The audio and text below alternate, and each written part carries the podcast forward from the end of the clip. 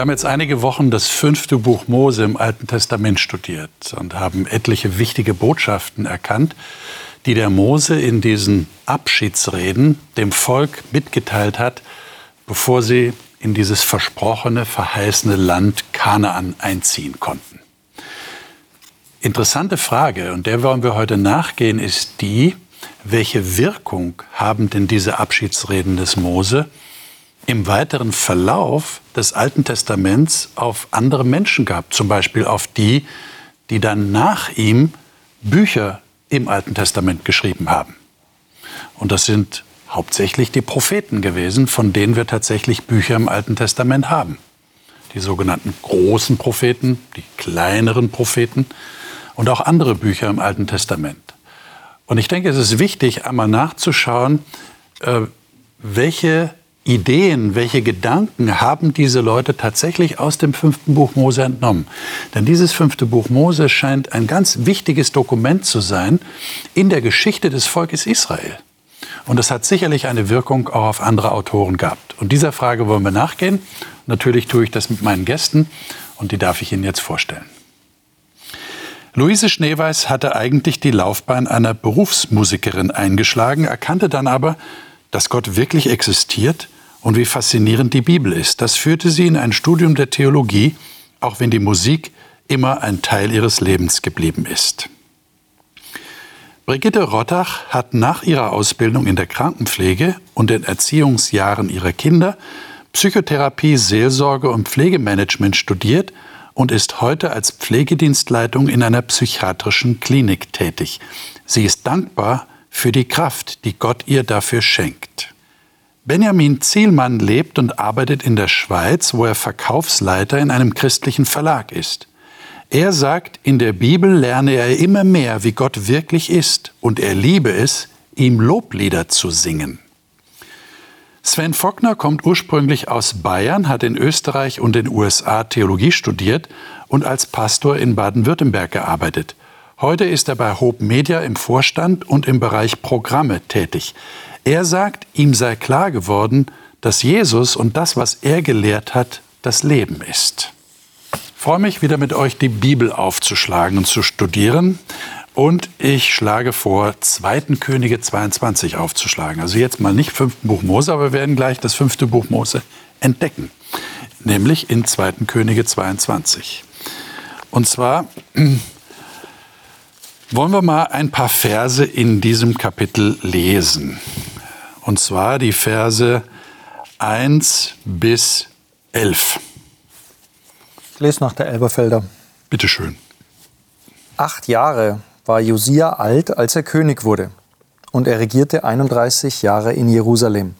Und der Name seiner Mutter war Jedida, die Tochter Adajas aus Bozkat. Und er tat, was recht war in den Augen des Herrn. Er ging ganz auf dem Weg seines Vaters David und wich nicht zur Rechten noch zur Linken ab. Und es geschah im 18. Jahr des Königs Josia. Da sandte der König den Schreiber Schaffan, den Sohn Azaljas, den Sohn Meschulams, ins Haus des Herrn und sagte, Geh hinauf zum Hohenpriester Hilkia, dass er das Geld ausschütte, das in das Haus des Herrn gebracht worden ist, das die Priester, die an der Schwelle wachen, vom Volk eingesammelt haben damit man es in die Hand der Werkführer gebe, die am Haus des Herrn eingesetzt sind.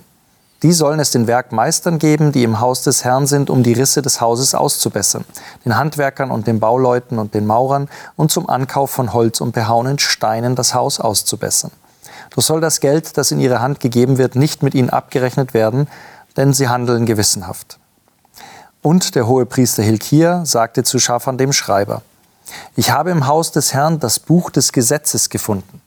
Und Hilkia gab das Buch dem Schaffan und der las es. Und der Schreiber Schaffan kam zum König und brachte dem König Nachricht und sagte, Deine Knechte haben das Geld, das sich im Haus vorfand, ausgeschüttet und es in die Hand der Werkführer gegeben, die am Haus des Herrn eingesetzt sind. Und der Schreiber Schaffan berichtete dem König weiter, der Priester Hilkia hat mir ein Buch gegeben. Und Schaffan las es dem König vor. Und es geschah, als der König die Worte dieses Buches des Gesetzes hörte, da zerriss er seine Kleider. Ähm, diese Geschichte hat natürlich eine Vorgeschichte. Also wir müssen uns vorstellen, äh, da hat es Könige vor Josia gegeben, die haben sich offensichtlich um Gott nicht mehr geschert. Die haben Götzen verehrt. Wenn wir an den König Manasse denken, der heidnische Praktiken eingeführt hat, äh, die bis zum Opferdienst reichten. Also das waren schon schlimme Zustände in Israel oder in Juda. Und äh, jetzt kommt der Josia, mit acht Jahren wird er König. Und da ist ein Priester, der ihn auch betreut. Das hören wir hier. Und dann finden die im Haus des Herrn, im Tempel, den sie wieder aufräumen, den sie wieder öffnen, ein Buch. Und das ist das Buch des Gesetzes Gottes. Ähm, die meisten Bibelwissenschaftler gehen davon aus, dass das das fünfte Buch Mose war, das sie da gefunden haben. Ähm, warum meint ihr, zerreißt der König hier seine Kleider, als er das hört, was ihm da vorgelesen wird? War das so eine neue Offenbarung? Haben Sie, hat er das noch nie gehört gehabt? Offensichtlich, oder? Sie werden schon im Tempel noch Opfer gebracht haben. Es wird vieles sich irgendwie tradiert und überliefert haben. Aber es macht sicher einen Unterschied, wie es auch für uns einen Unterschied macht, ob wir jetzt wirklich mal nachlesen, was da steht, oder ob wir es nur so vom Hören sagen, äh, aus irgendwelchen Predigten da oder dort mal was entnommen haben. Und das mal wirklich selber zu lesen und auch in seiner Fülle, auch das, was man vielleicht gerne weggelassen hat, das hat ihn sicher beeindruckt. Und da stand sicher einiges drin, was in Vergessenheit geraten war.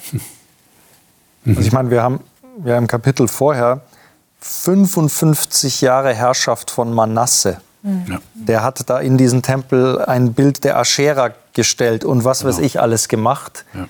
Also offensichtlich, da gab es noch Reste von dem, aber 55 Jahre sind eine lange Zeit, ist eine Generation oder damals, weiß ich nicht, vielleicht sogar zwei, die das nur so kennen. Ja. ja und ich meine, der, der ist hier, der ist acht Jahre, als er König wird, und dann ist es im 18. Jahr, also ist auch noch ein junger Mann. Der ist unter Manasse geboren. Ja? ja. Und der ist geschockt. Also für den war das offensichtlich eine Offenbarung, erschütternde Offenbarung. Ja. Also es müssen Zustände geherrscht haben, die schon eklatant waren in der Zeit, mhm. dass, äh, dass das so eine Wirkung hat. Ähm, ist ja interessant, dass das Wort, wenn es tatsächlich das fünfte Buch Mose war, da gehen wir mal davon aus, dass das so eine Wirkung hat, wenn man es nur hört. Wir haben jetzt das fünfte Buch Mose gelesen. Äh, wir wissen nicht genau, was da, welche Worte er gehört hat jetzt genau. Das wird nicht zitiert. Aber wir gehen mal davon aus, er hat also ja, das gehört, wenn ihr den anderen Göttern nachfolgt, dann werdet ihr vernichtet werden, dann werdet ihr keinen Erfolg haben, dann werdet ihr verflucht sein und so weiter. Der Text gibt ja dann noch ein bisschen Anhaltspunkt, was da drin gestanden haben könnte. Mhm. Denn er schließt daraus in Vers 13, dass der Grimm des, Horn, ja. Zorn, äh, der Grimm des Herrn jetzt groß ist. Also er hat gelesen, was die Folgen sind, wenn man sich von Gott abkehrt. Ja. Und ich meine, das muss ja für ihn interessant gewesen sein. Wir haben in früheren Sendungen haben wir ja darüber gesprochen, wie im fünften Buch Mose beschrieben wird, dass Gott all diese Flüche über das Volk bringen wird, wenn sie ihm nicht gehorsam sind. Und Josia, der lebt ja schon zu einer recht späten Zeit vom Südreich und der kannte ja die Geschichte, der wusste all das und wahrscheinlich war das für ihn so das ist ja alles genauso eingetroffen. Also da blieb ihm wahrscheinlich der Mund offen, oder? Hm. Und ich meine, das hatten wir ja letzte Woche, das Thema, das Gedächtnis, ja, das Vergessen. Und hier haben wir jetzt ganz plastisch vor Augen geführt, was das heißt, wenn ein Volk und die Leiter des Volkes, die Könige, Gott vergessen und auch das Buch des Gesetzes vergessen. Das ist schon, schon krass, was hier steht. Ähm, 5. Mose 4, lesen wir mal da, da, da, kommt jetzt ein Motiv, das im fünften Buch Mose ja sehr präsent ist und das wir dann auch in den Propheten finden. Und das passt genau auch zu dem, was in äh, 2. Mose, im 2. Könige 22 stand. 5. Mose 4, 29 bis 31. Diese drei Verse. Das kann ich gerne lesen. Mhm.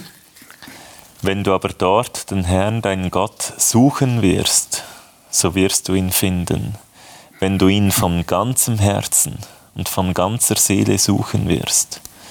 wenn du geängstet sein wirst und dich das alles treffen wird in künftigen Zeiten, so wirst du dich bekehren zu dem Herrn, deinem Gott, und seiner Stimme gehorchen. Denn der Herr, dein Gott, ist ein barmherziger Gott. Er wird dich nicht verlassen noch verderben, wird auch den Bund nicht vergessen, den er deinen Vätern geschworen hat. Mhm. Das erinnern wir uns, das hatten wir ja schon in einer der vorigen Sendungen gelesen. Das ist ja wie so wirklich ein Motiv, das sich durchs fünfte Buch Mose zieht. Und jetzt lesen wir mal dazu Jeremia 7, die Verse 1 bis 7. Wenn ich da vielleicht noch mal reingrätschen ja, darf, bevor wir da zu Jeremia gehen. Ja. Das ist ja auch was, diese Umkehr, die sich dann bei Josia äh, erfüllt hat. Also um genau. das, um, wir haben so gesehen, wie entsetzlich, die haben alles vergessen. Absolut. Aber ähm, sie sind auch umgekehrt und am Ende seines Lebens heißt von Josia, es gab keinen König, in, da bin ich jetzt in 2. Äh, Könige 23, Vers 25, der zu dem Herrn umgekehrt wäre mit, wäre mit seinem ganzen Herzen und mit seiner ganzen Seele nach dem ganzen Gesetz des Mose. Also das, was... Wird genau das erfüllt. Genau die Formulierung auch mit der ganzen Herzen, ganzer Seele, die in 5. Mose ist. Und da passiert das Positive dann, ja. ja die Umkehr. Also fünfte Buch Mose scheint die Basis zu sein, scheint so der Referenzpunkt ja. zu sein.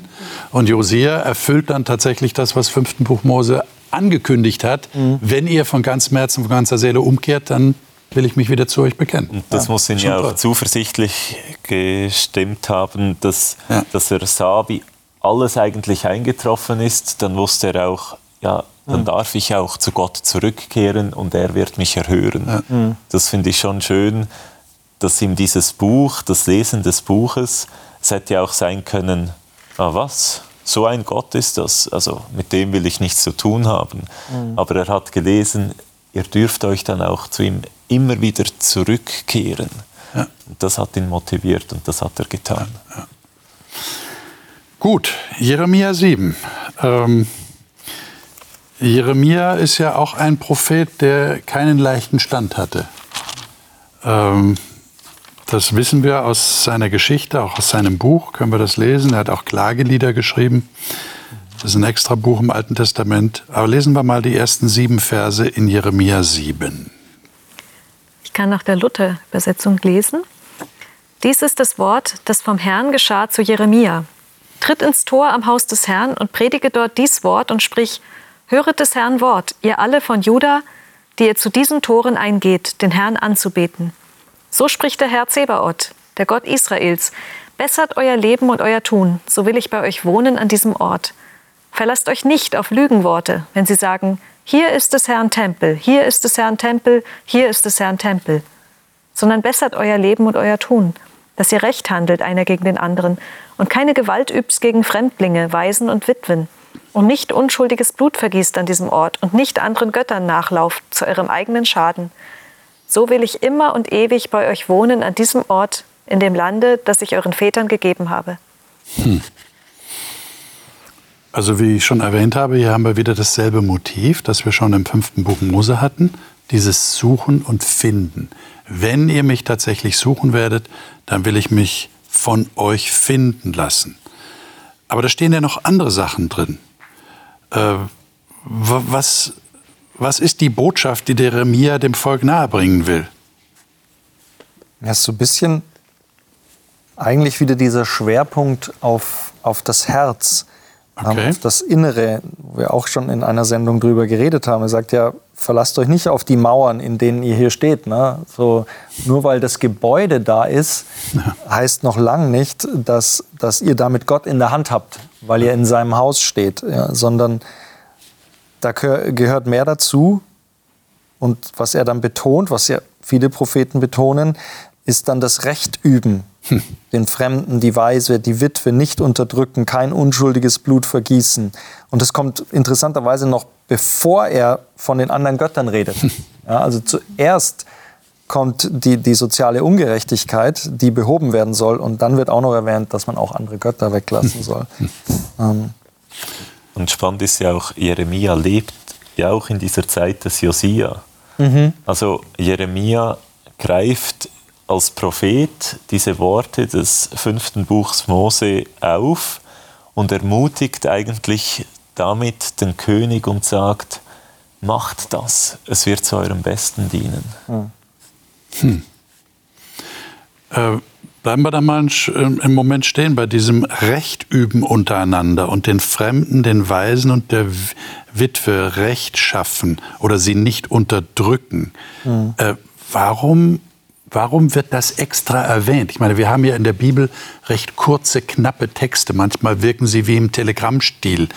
Und dann haben wir jetzt aber doch recht prominent diese, wie soll ich sagen, die, die Minderberechtigten, die, die also weniger Rechte hatten offensichtlich, die sozial Schwächeren extra erwähnt. Warum ist das dem Propheten so wichtig? Und wir haben es ja auch im fünften Buch Mose schon. Wir sollten vielleicht, äh, bevor wir das äh, diskutieren, fünften äh, Mose 24, 17 und 18 lesen. 5. Mose 24, 17 und 18. Da haben wir dann die Verbindung von Jeremia 7 wieder zurück ins fünfte Buch Mose. Mhm. Ich lese mal nach der neuen evangelistischen Übersetzung.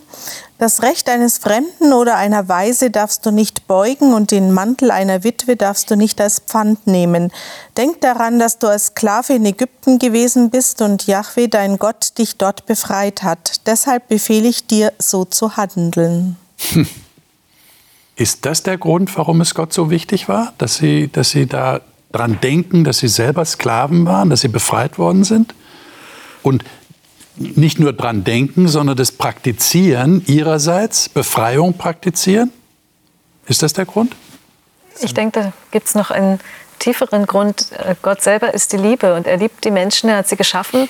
Und wenn, wenn dann Menschen nur noch religiöse Rituale befolgen und äh, literweise Blut von Tieren vergießen, aber in Wirklichkeit den Nächsten schrecklich behandeln, dann ist es für Gott einfach unerträglich, denke ich, weil wir damit so vorbeigehen an dem, was eigentlich er sich mal gedacht hat für die Menschen. Und ich glaube, dass deshalb immer dieser Aufschrei der Propheten ist, weil sie ja die anderen Sachen, einige davon ja befolgt haben, manchmal vielleicht recht äh, rigoros, wenn wir so an die Pharisäer später denken. Und Gott diese Sachen aber so viel mindestens so wichtig oder, oder vielleicht mhm. sogar wichtiger sind, dass unser Herz auch verändert ist und das zeigt sich eben im Umgang mit den Mitmenschen.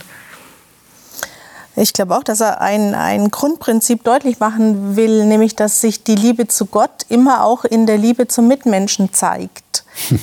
Und in dem Fall eben zu denen, die selber nichts bieten können, wie der Sklave oder in, in dieser Kultur die Witwe, die nichts zu bieten haben, die nichts zurückgeben können.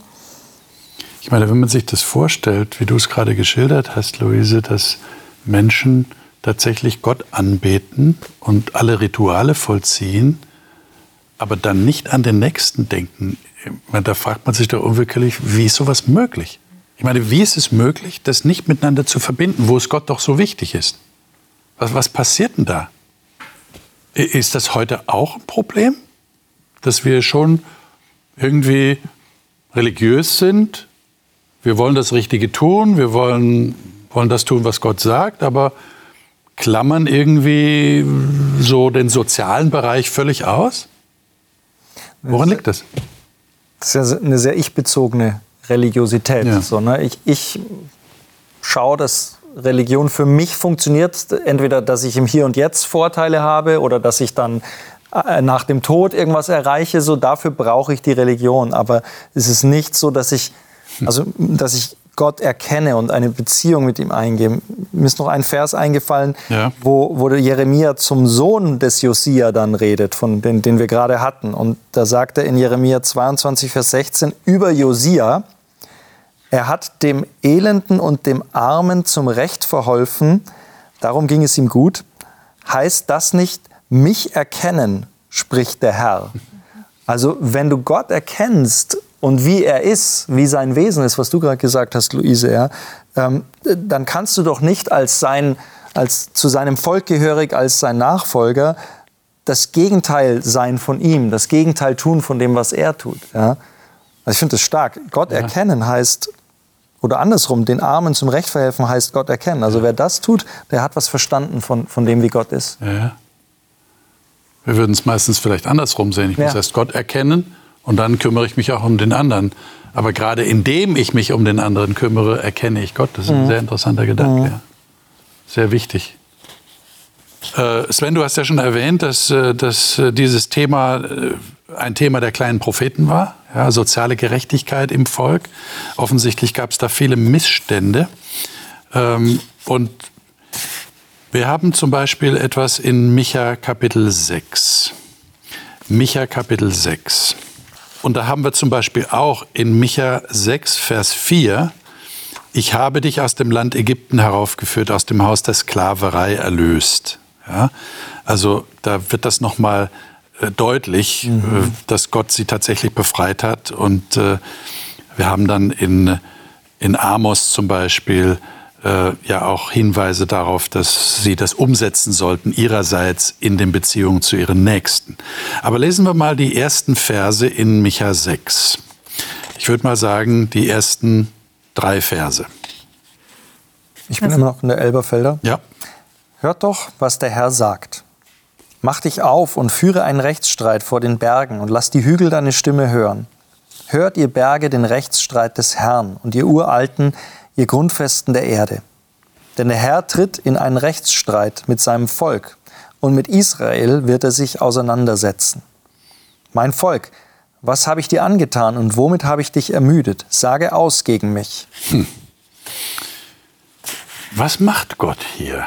Also der hebräische Begriff, der dem zugrunde liegt, Rechtsstreit, übersetzt das die Bibel hier in den modernen Übersetzungen, das ist ein Ausdruck, der, der einen, eine Verhandlung beschreibt, eine Gerichtsverhandlung, die auf einen Bundesbruch folgt. Also da haben zwei Bündnispartner einen Bund geschlossen und einer von denen hat den gebrochen.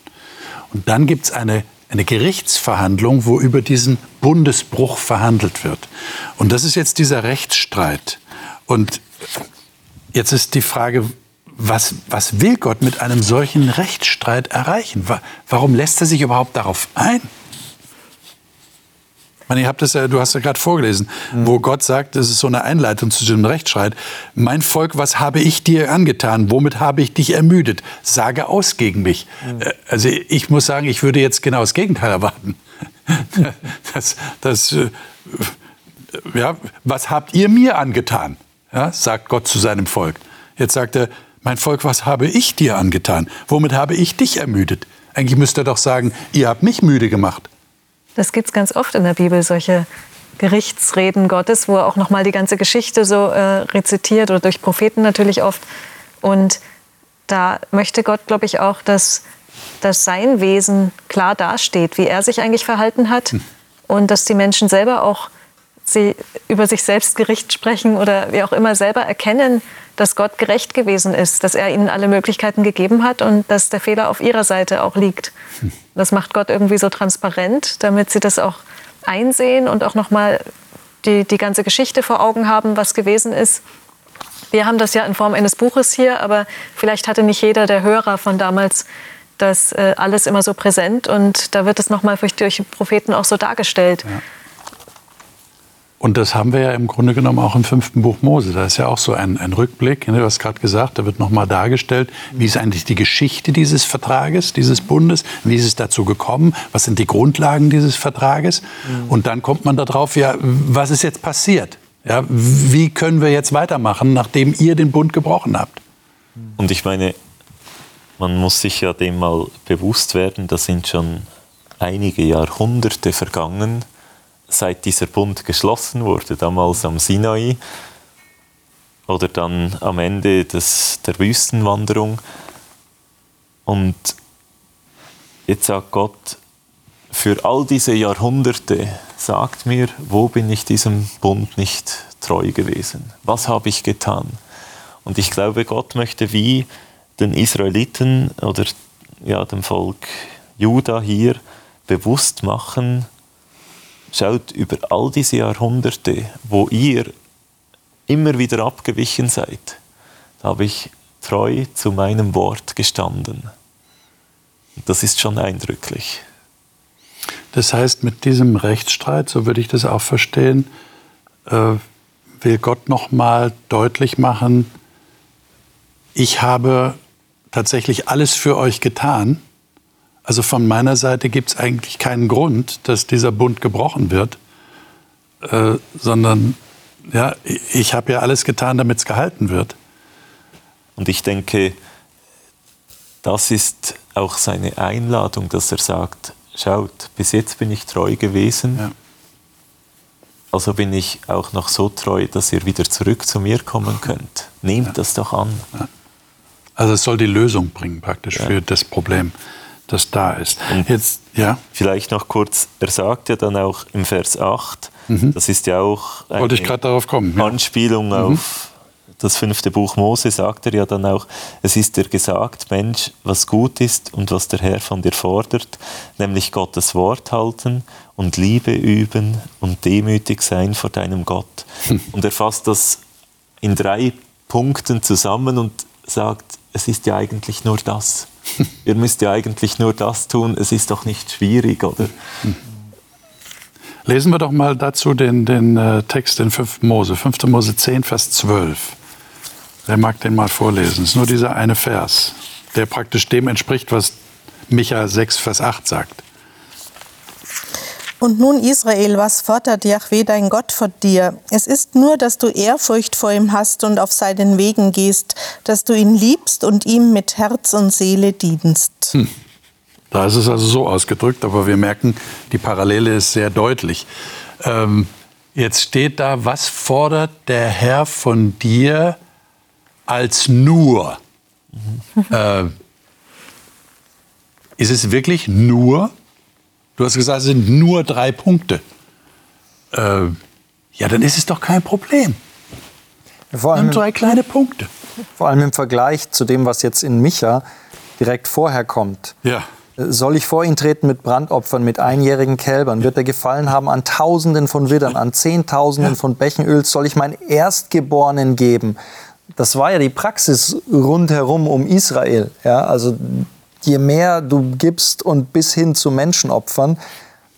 Und dagegen ist es ein Nur, was Gott sagt. Ja? Also das, das, das brauchen wir alles nicht. Aber wenn, wenn Christen heute das dritte Buch Mose lesen, mit all den Opfergesetzen, die da notwendig waren, dann sagen die meisten Christen, was bin ich froh, dass ich nicht mehr zur Zeit von Israel leben musste, vom Volk Israel ja, dass ich das nicht alles machen musste. Also es gab ja diese Opfervorschriften auch im Volk Israel. Mhm, das stimmt.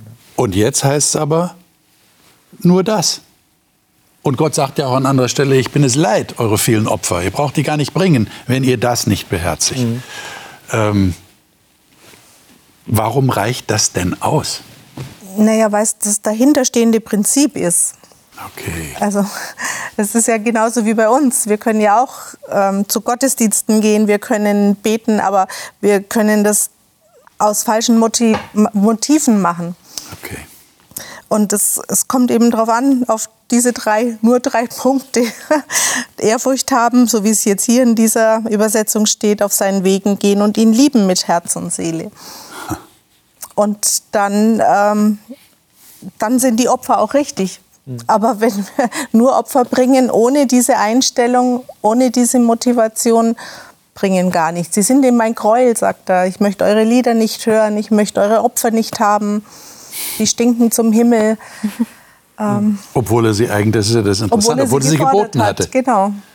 Aber da kommt es eben wieder raus, was du sagst. Es, es muss das zugrunde liegende Prinzip, ja. nämlich die Liebe, die muss da sein, sonst nützt all das äußere Ritual nichts. Und ich stelle mir schon das sehr befreiend vor eigentlich für die Menschen, weil die haben ja wirklich dann manchmal gedacht, sie müssen jetzt ihren Sohn oder ihre Tochter opfern, um den, die Götter zu besänftigen.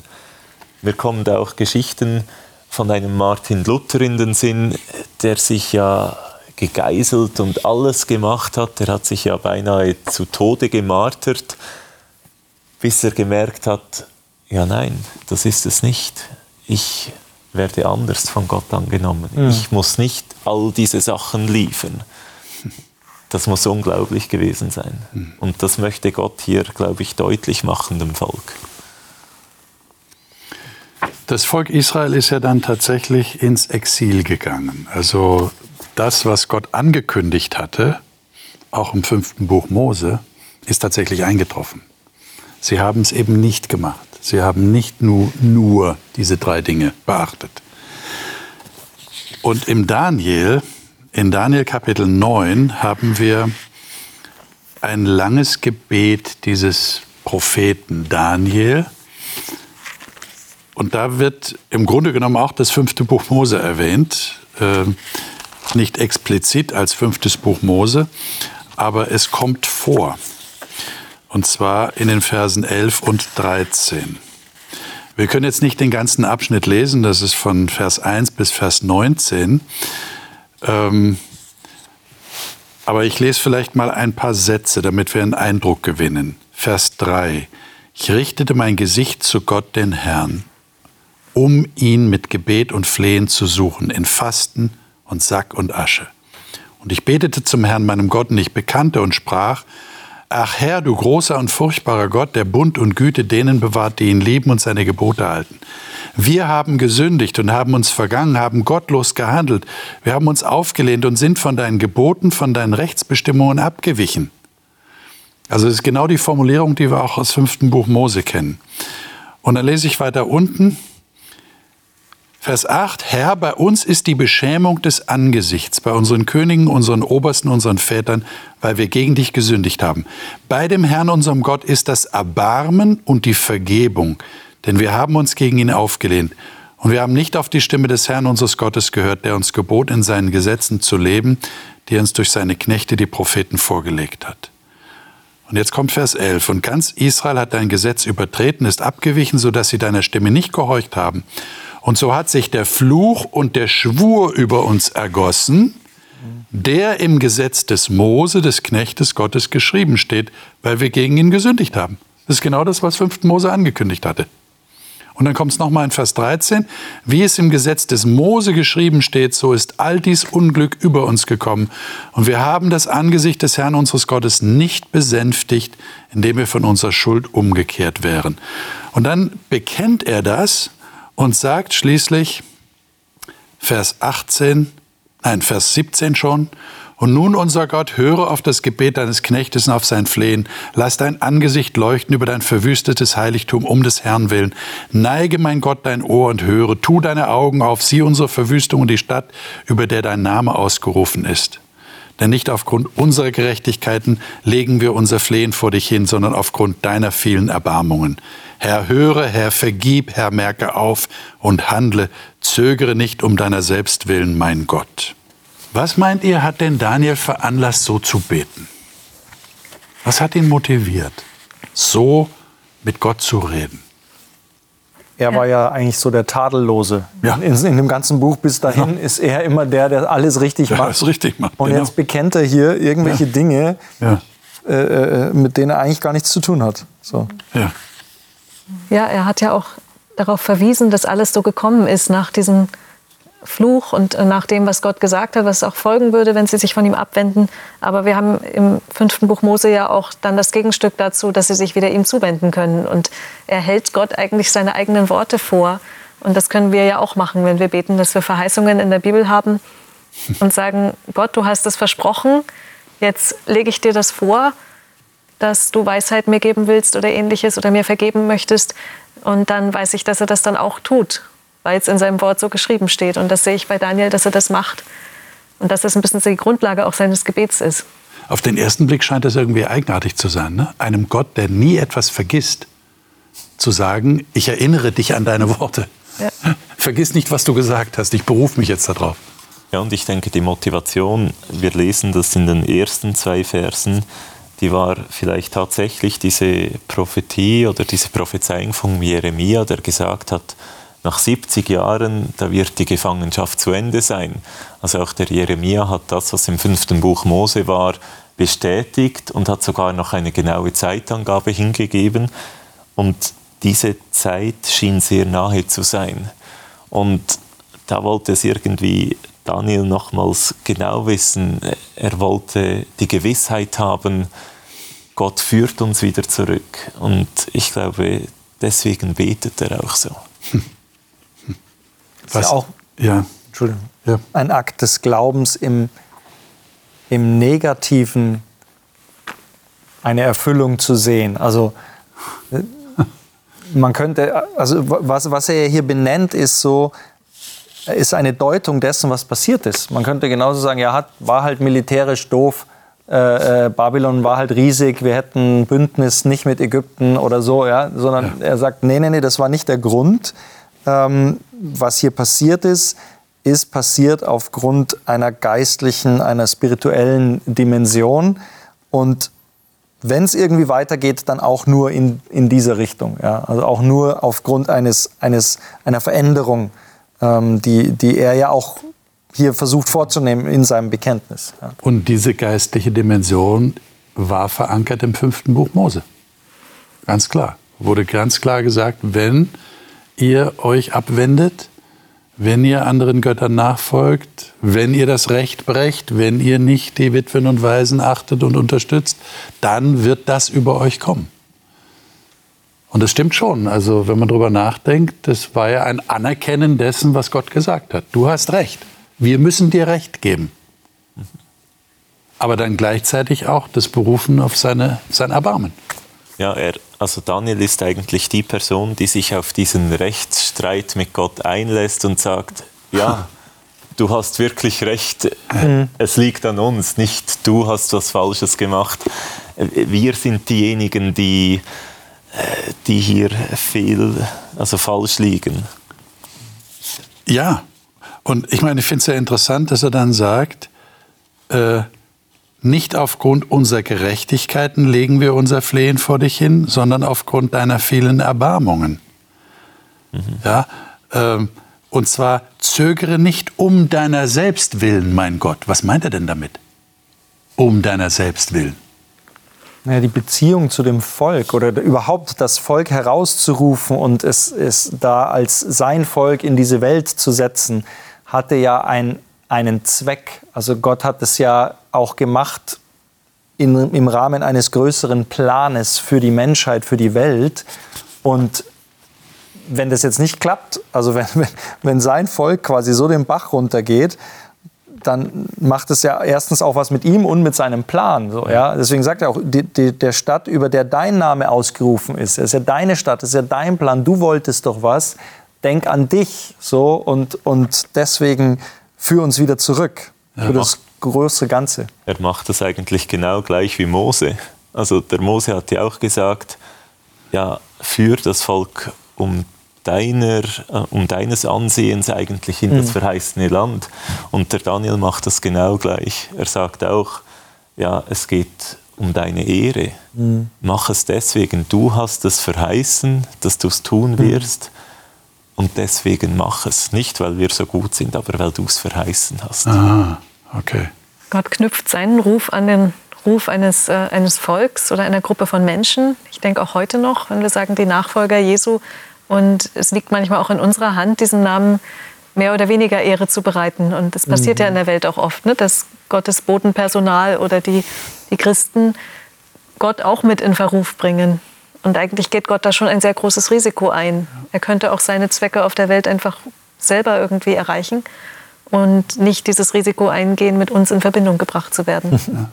Und, ja. Aber es ist schon was ganz Besonderes. Das kann man eigentlich nur bei Gott machen, oder? Also in menschlichen Beziehungen würde es nicht funktionieren, dass ich zu jemandem sage, also ähm, du vergibst mir, weil du, dann, weil du dann besser dastehst. Ich will ja eine Vergebung haben, oder? Ich habe ja ein Problem. Ich habe ja gesündigt. Dann werde ich ja nicht zu dem anderen hingehen und sagen, äh, um deinetwillen vergib mir. Mhm. Es geht nur bei Gott, oder? Aber da funktioniert es tatsächlich. Um deinetwillen. Das ist schon interessant, dass das so formuliert ist. Das ist auch ein Zeichen der Demut vielleicht so. Ne? Also, ähm, ja, genau. Es geht nicht um mich, sondern es geht ja eigentlich um deine Ehre. Ja. ja. War ja die Umkehr, wenn du demütig wirst, wenn du dich umkehrst. Und, und das tut Daniel hier. Er demütigt sich. Ja. Ja. Was nehmt ihr mit aus dem, was wir jetzt da studiert haben? Fünfte Buch Mose, im Rest des Alten Testaments. Was sagt euch das? Also ich finde interessant, dass das fünfte Buch Mose irgendwie auch prophetisch in die Zukunft gesprochen hat. Es hat schon alle Möglichkeiten äh, erwogen und hat deshalb auch einen Fahrplan für alles gegeben, was die nächsten Jahrhunderte passiert. Egal wie das Volk sich entscheidet, es hat immer die Wahlmöglichkeiten gehabt, aber Gott hat das alles schon äh, Wegweisung dafür ge gegeben. Mhm. Und ich denke, die gilt auch heute noch, weit darüber hinaus. Ja. Ich bewundere die Leute, wie zum Beispiel jetzt ein Jeremia, ein Daniel oder auch ein Josia, einfach deswegen, weil sie sich so stark an diese Verheißungen geknüpft haben, die in diesem fünften Buch Mose beschrieben wurden. Mhm. Und, und für sie war das Gewissheit. Er wird sich uns wieder zuwenden, wenn wir zu ihm gehen. Und die haben sich so fest daran geklammert und konnten oder haben Großes erlebt. Ich staune darüber und ich wünsche mir, dass ich auch diese Zuversicht haben kann, auf die Verheißungen in Gottes Wort grundsätzlich so fest zu vertrauen. Liebe Zuschauer, ich denke, das ist etwas, was wir Ihnen gerne weitergeben wollen als Botschaft aus diesem Gesprächskreis heute, dass Sie diese Zuversicht mitnehmen und dass das eine Botschaft wird, die tatsächlich nicht nur im fünften Buch Mose enthalten ist, sondern verstärkt wird durch all diese anderen Autoren im Alten Testament. Und es passiert ja das Gleiche auch im Neuen Testament.